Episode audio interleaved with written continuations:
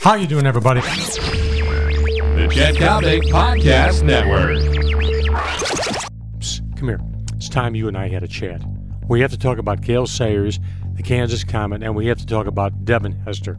How you doing, everybody? I'm Chet Coppock. Welcome once again to uh, the Daily Coppock, brought to you by my good friend John Coyne and the marvelous people at American Taxi, Chicago's prime time suburban taxi service. You know, periodically, episodically, I will have people walk up and actually dare to compare Devin Hester to Gale Sayers, to which I say, What are you talking about? Now, i by no means am I trying to uh, disrespect the legacy of Devin Hester. He's a brilliant return man, perhaps the best in National Football League history.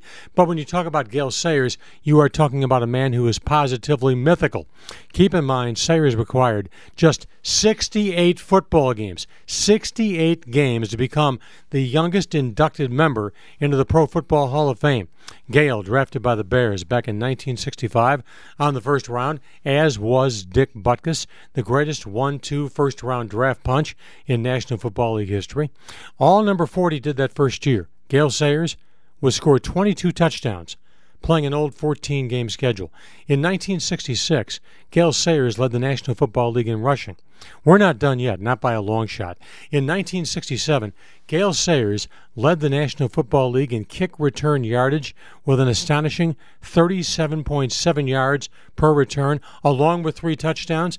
Now, in 1968, Gale Sayers blew out a knee when he was whacked by Kermit Alexander, a prolific defensive back from the San Francisco 49ers. So, what did Sayers do?